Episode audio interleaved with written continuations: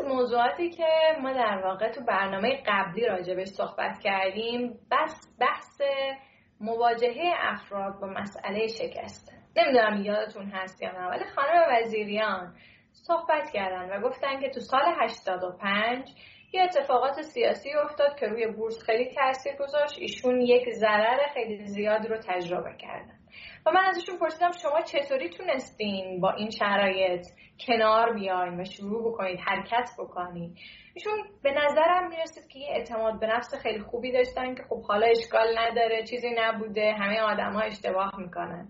در واقع من فکر می‌کنم که یکی از مهمترین مسئله ها در رابطه با سرمایه گذاری نوع نگاه ما به مسئله شکسته و امروز می‌خوایم با جناب آقای دکتر مهزاد باستانی پور متخصص منابع انسانی و آسیب شناسی سازمانی راجع به این قضیه صحبت بکنیم. جناب آقای دکتر سلام و عرض ادب. خیلی ممنونم که دعوت من رو پذیرفتین و به برنامه ما اومدین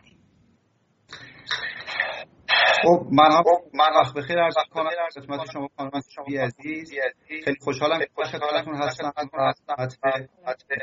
بینندگان محترم و شما هم عرض ادب دارم. هستم سلامت باشید آقای دکتر لطفا اینو توضیح بدید که به نظر شما مهمترین دلیلی که باعث میشه افراد افراد مختلف با شکست به صورتهای مختلفی مواجه بشن چیه؟ و آیا ما می‌تونیم این ادعا رو بکنیم که مرز بین افراد موفق و افراد ناموفق در حوزه سرمایه گذاری اینه که چطوری با شکست مواجه میشه؟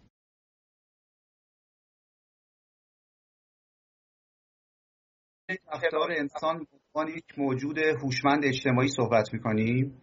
فارغ از اینکه از چه زاویه و از چه منظر این رفتار مورد تحلیل قرار می‌گیره اینکه ما آیا از پشت عینک روانشناسی داریم تحلیل می‌کنیم از پشت عینک جامعه شناسی داریم مطالعه می‌کنیم از بعد ارتباطات و یا حتی از پشت عینک مدیریت اونچه که حائز اهمیته و اونچه که به تمام رفتارهای ما جهت میده و باعث بروز و ظهور رفتارهای متفاوتی از ما در موقعیتهای مختلفی میشه در عاملی نهفته است به نام نگرش یا ذهنیت افراد. خانم موسوی افراد موفق ذهنیت کاملا متفاوتی دارند و ما این ذهنیت رو به وضوح می‌تونیم در نوع تعاملات اونها نوع گفتمان اونها در مکانیزم و فرایند تصمیم گیری اونها و همونطور که به درستی اشاره فرمودید در نحوه مواجهه اونها با شکست ها و مشکلات ببینیم.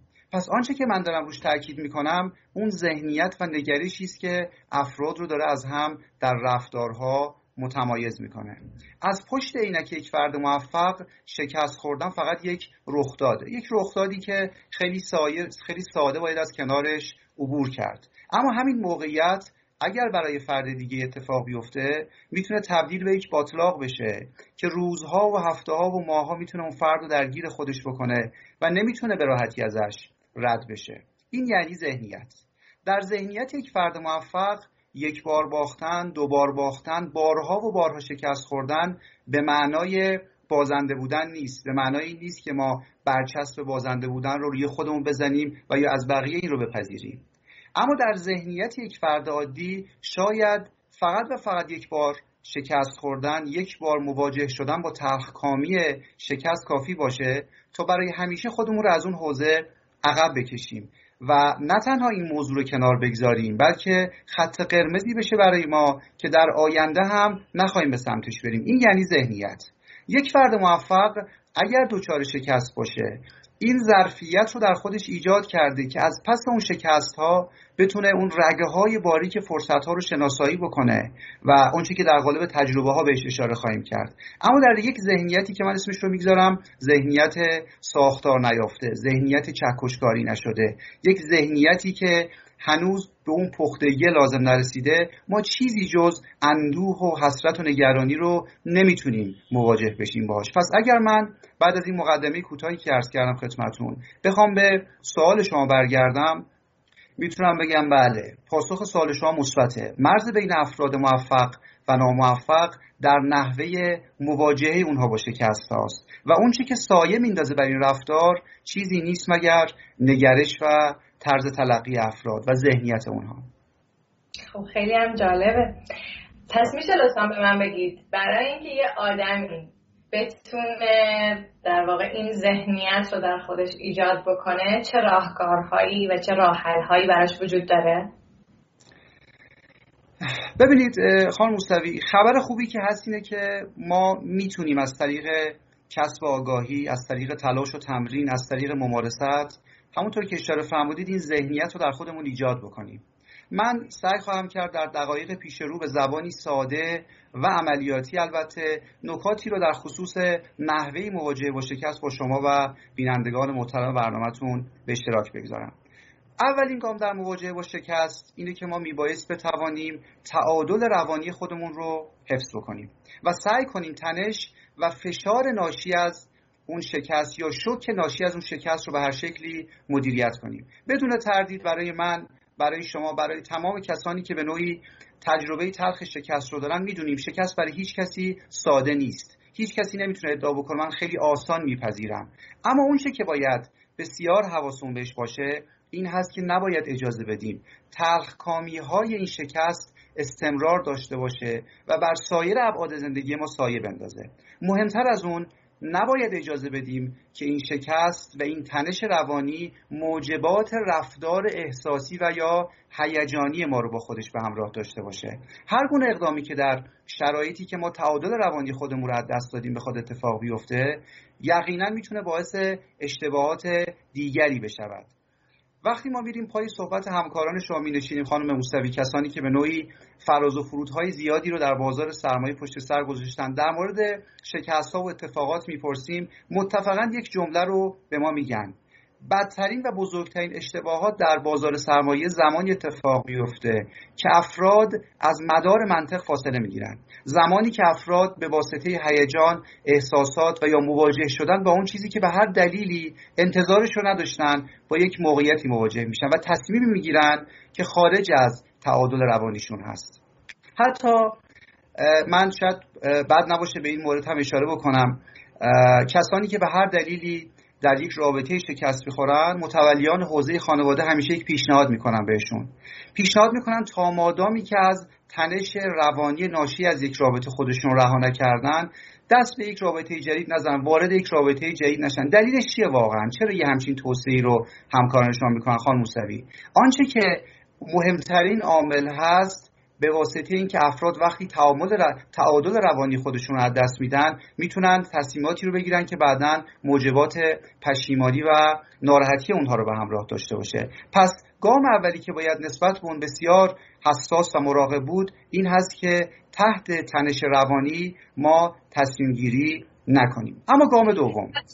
ببخشید من توی صحبتتون میفهم شاید جالب باشه که منم اینو بگم.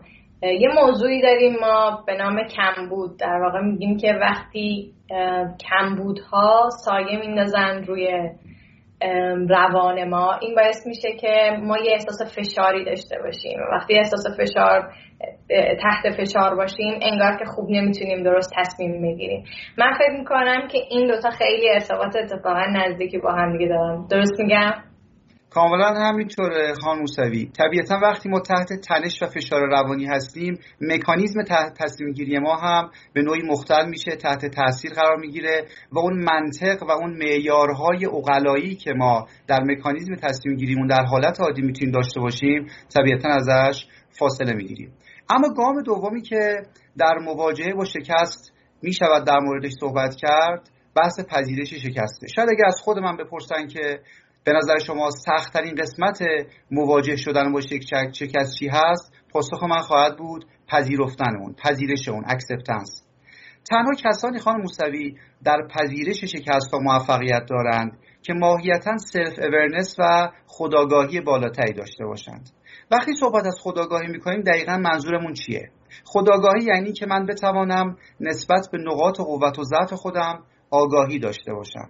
من نسبت به پتانسیل ها و ظرفیت های خودم شناخت داشته باشم. به واسطه این خودآگاهی من می توانم حفره های دانشی خودم حفره های مهارتی خودم و حتی حفره های تجربی خودم رو به درستی تشخیص بدم. پس کسی که خداگاهی بالاتری داره در مواجهه با شکست خیلی سریع می‌تونه ریشه یابی بکنه رودکاز بکنه و اصطلاحا اون پاشنه آشیل شکست خودش رو چکار بکنه؟ مورد تشخیص قرار بده. شاید سوال این باشه که خب نشانه های عدم پذیرش شکست چی هستن؟ ما تا اونجایی که بوده در مواجهه با هر مشکلی در مواجهه با هر مسئله ای همیشه پذیرش داشتیم همیشه قبول کردیم. دو نشانه وجود داره خانم موسوی که می‌تونه خیلی به ما کمک بکنه در فهم بهتر این موضوع.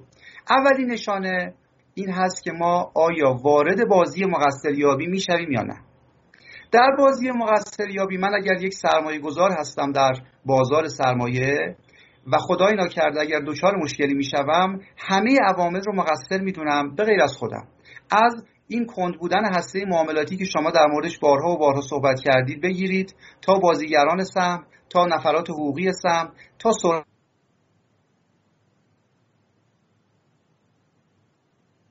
خب فکر می‌کنم که ارتباط ما با جناب آقای باستانی پور دچار مشکله درست میگم؟ من ممنون میشم که این ارتباطات رو درست بکنیم. یکی از چیزهایی که حالا اتفاقا خیلی هم ما زیاد میبینیمش الان که آقای باستانی پور داشتن راجبش صحبت می‌کردن به ذهنم میزید اینه که دیدین بعضیا میگن به ما یه سیگنال بده. بعد مطابق اون سیگنال میرن یه خریدی انجام میدن. بعد یه مدت میگذره اتفاقا تو اون مدت سود هم می‌کنن منتها وقتی یه ذره میرم جلوتر بالاخره بازار دیگه ضررم توش هست ضرر می‌کنن بعد اون آدمه میگه که این چه سیگنالی بود به من دادی؟ سیگنال تو باعث شد که من همچین اتفاقاتی برام میفته ضرر بکنم. اصلا چرا به هم نگفتی بفروشم؟ انگار که در واقع اون آدمه از خودش یه سلب مسئولیتی کرده. و همه رو سپرده دست اون آدمی که بهش اومده این سیگنال رو داده.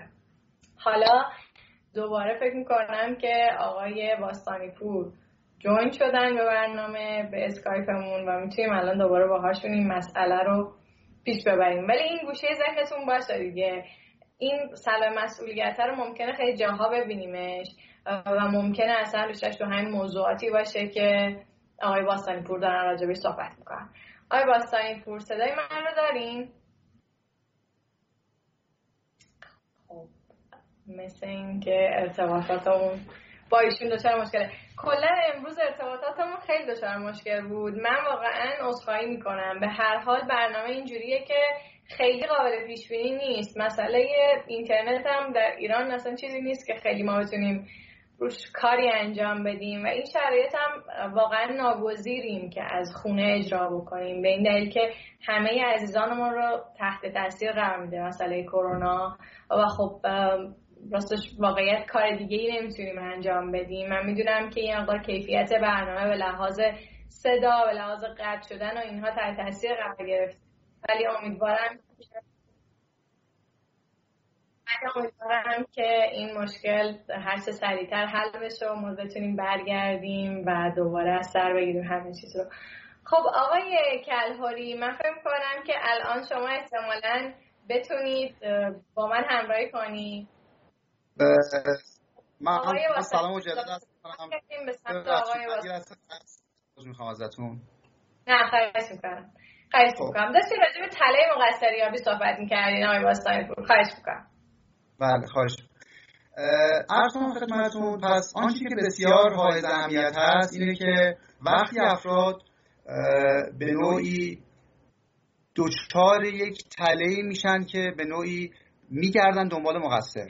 عرض کردم خدمتتون من همه رو مقصر می‌دونم به غیر از خودم. تمام کسانی که به نوعی مستقیم و یا غیر مستقیم در این فرایند دخیل هستند رو مقصر تلقی می‌کنم. به جای اینکه بیام ریشه یابی بکنم چه چیز باعث بروز یک چنین اتفاقی شده. طبیعتا حالا سوال مطرح میشه چرا این اتفاق میفته خان موسوی؟ پناه گرفتن پشت این تفکر ساختگی شاید در کوتاه مدت به من کمک بکنه که تنش ناشی از این شکست رو کم رنگتر بکنم. اما واقعیت این است که در طولانی مدت این باعث درجا زدن و باعث تکرار مجدد اشتباهاتی خواهد شد که قبلا من مرتکب اونها شدم. پس بسیار باید مراقب این تله مقصریابی باشیم اما نشانه دوم. نشانه دوم اصطلاحا بهش میگیم روی برگردان شدن یا قهر کردن. من کسانی رو سراغ دارم خان موسوی که شاید 20 سال پیش 15 سال پیش اینها به دلیل تجربه نچندان موفقی که در بازار سرمایه داشتن به اصطلاح خودشون پشت دستشون رو داغ کردن و تو این حوزه دیگه ورود نمی‌کنن. خب وقتی ما ریشه یابی می‌کنیم دلایل یک چنین رفتاری رو می‌بینیم که فرد خودش رو مقصر ندانسته در اون موقعیت و شرایط. فرد محیط رو اون محیط رو فضا رو سیستم رو آدم هایی که در اون محیط هستند رو مقصر می‌دونه. به واسطه همین هم هست که فرد عملا قهر می‌کنه. حالا شاید برگردیم بگیم این اتفاق برای کسانی که بالغ هستن نمیفته زمانی که ما در مورد کسی صحبت می‌کنیم که از روی یک دوچرخه میفته کودکی که روی دوچرخه میفته میگه من به واسطه اینکه وسیله وسیله بازی خوبی نیست شاید هرگز به سمتش نرم. برای اینکه یک وسیله ناامنه. به جای اینکه تمرکز بکنه و بگه من چرا نتوانستم از این ابزار درست استفاده بکنم. پس این خانم مستقیم تفاوت در آقای باستانی پور چون منم دقیقا همین اتفاقات برم افتاده. حالا این لبخندی هم که رو لبمه به خاطر همینه که ای من با خودم صحبت های شما رو مقایسه می‌کنم. خواهش می‌کنم بفهم بله. پس این دو عامل برای که ما به نوعی در تله این عدم پذیرش نیفتیم بایستی که مسئولیت های شکستم رو بپذیریم و سعی بکنیم که در مسیر اصلاح قدم بگذاریم. اما نکته سومی که من در مواجهه با شکست فکر می‌کنم بعد نباشه در موردش صحبت بکنیم بحث ریشه یابیه همه ما خانم موسوی یک جمله معروف رو شنیدیم. شکست مقدمه پیروزیه. آیا واقعا همینطوره؟ آیا همه شکست ها مقدمه پیروزی هستند برای ما؟ ببینید من خیلی رو شخصا می‌شناسم که بالا پایین های زیادی رو تجربه کردن. از پس شکست ها اما موفقیت چندانی آیدشون نشده است. چرا دارم این سوال رو مطرح می‌کنم؟ برای اینکه بگم هر شکستی الزاما مقدمه پیروزی نخواهد بود. تنها شکست ها می‌تونه باعث موفقیت ما بشوند که ما بتوانیم ظرفیت اون شکست ها به نفع خودمون استفاده کنیم.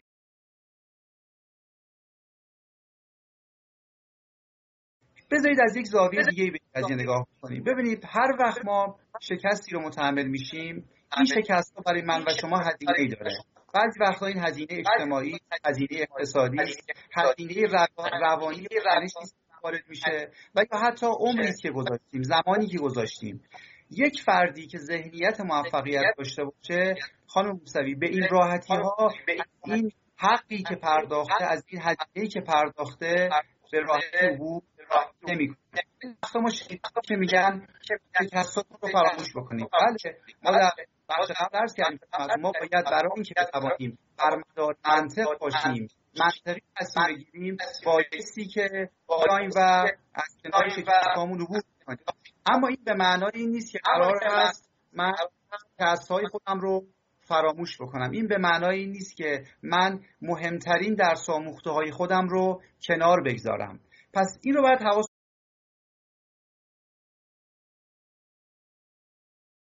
عبارت دقیق تر من باید از پس هر شکستی به این سوال خیلی مهم پاسخ بدم. عامل اصلی شکست من چه بوده؟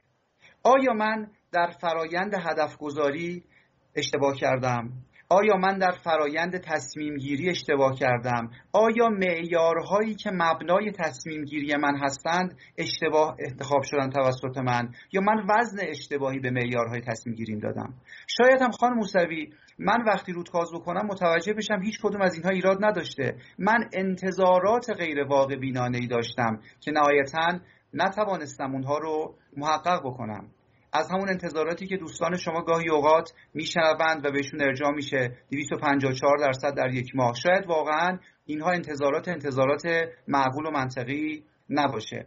پس زمانی می‌توانند این شکست ها مقدمه برای اصلاح مقدمه برای پیروزی باشند موفقیت باشند که من بتونم از ظرفیت این شکست ها به درستی استفاده بکنم و این یعنی رودکاز کردن یعنی ریشه یابی کردن و شناسایی کردن آنچه که مسبب این شکست شده.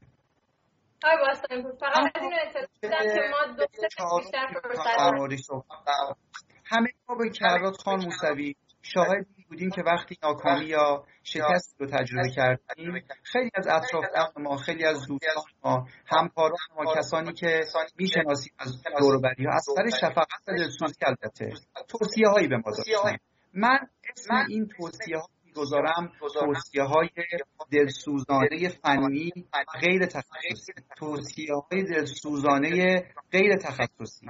اونچه که مسلمه یک مشکل تخصصی نیازمند یک راهکار و اطلاعات تخصصی است ما چه بخواهیم و چه نخواهیم آنچه که رفتار ما رو شکل میده و باعث میشه ما تصمیم گیری بکنیم تحت تاثیر اطلاعاتی که محیط پیرامونی ما داره میفته پس اگر ما در مسیر گرفتن تصمیم تخصصی هستیم در مسیر اصلاح هست داده های داده بکنیم بر مبنای این داده ها تصمیم گیری های جدیدی بکنیم. بعد از اون شکست طبیعت سراغ منابع یا افرادی برویم که در اون حوزه تخصص دارند و دلسوزی به تنهایی باور کنیم که کافی نیست. طبیعتا فقط و همراهی عزیزان همراهان و دوستان خیلی می‌تونه کمک کنه که ما از لحاظ روانی خیلی سریعتر به پیدا بکنیم. اما زمانی که صحبت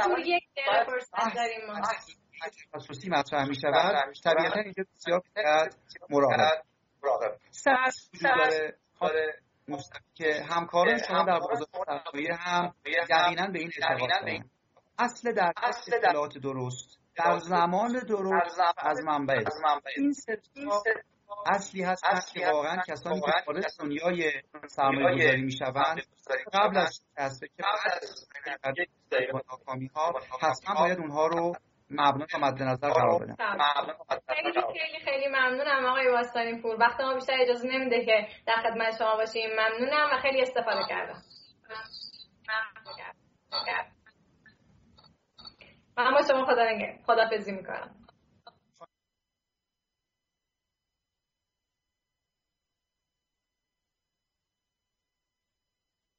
که همراه من بودین و ممنونم که با من نقطه نظراتتون رو به اشتراک می‌گذارید مراقب خودتون باشین. تا برنامه بعد. خود نگهدار.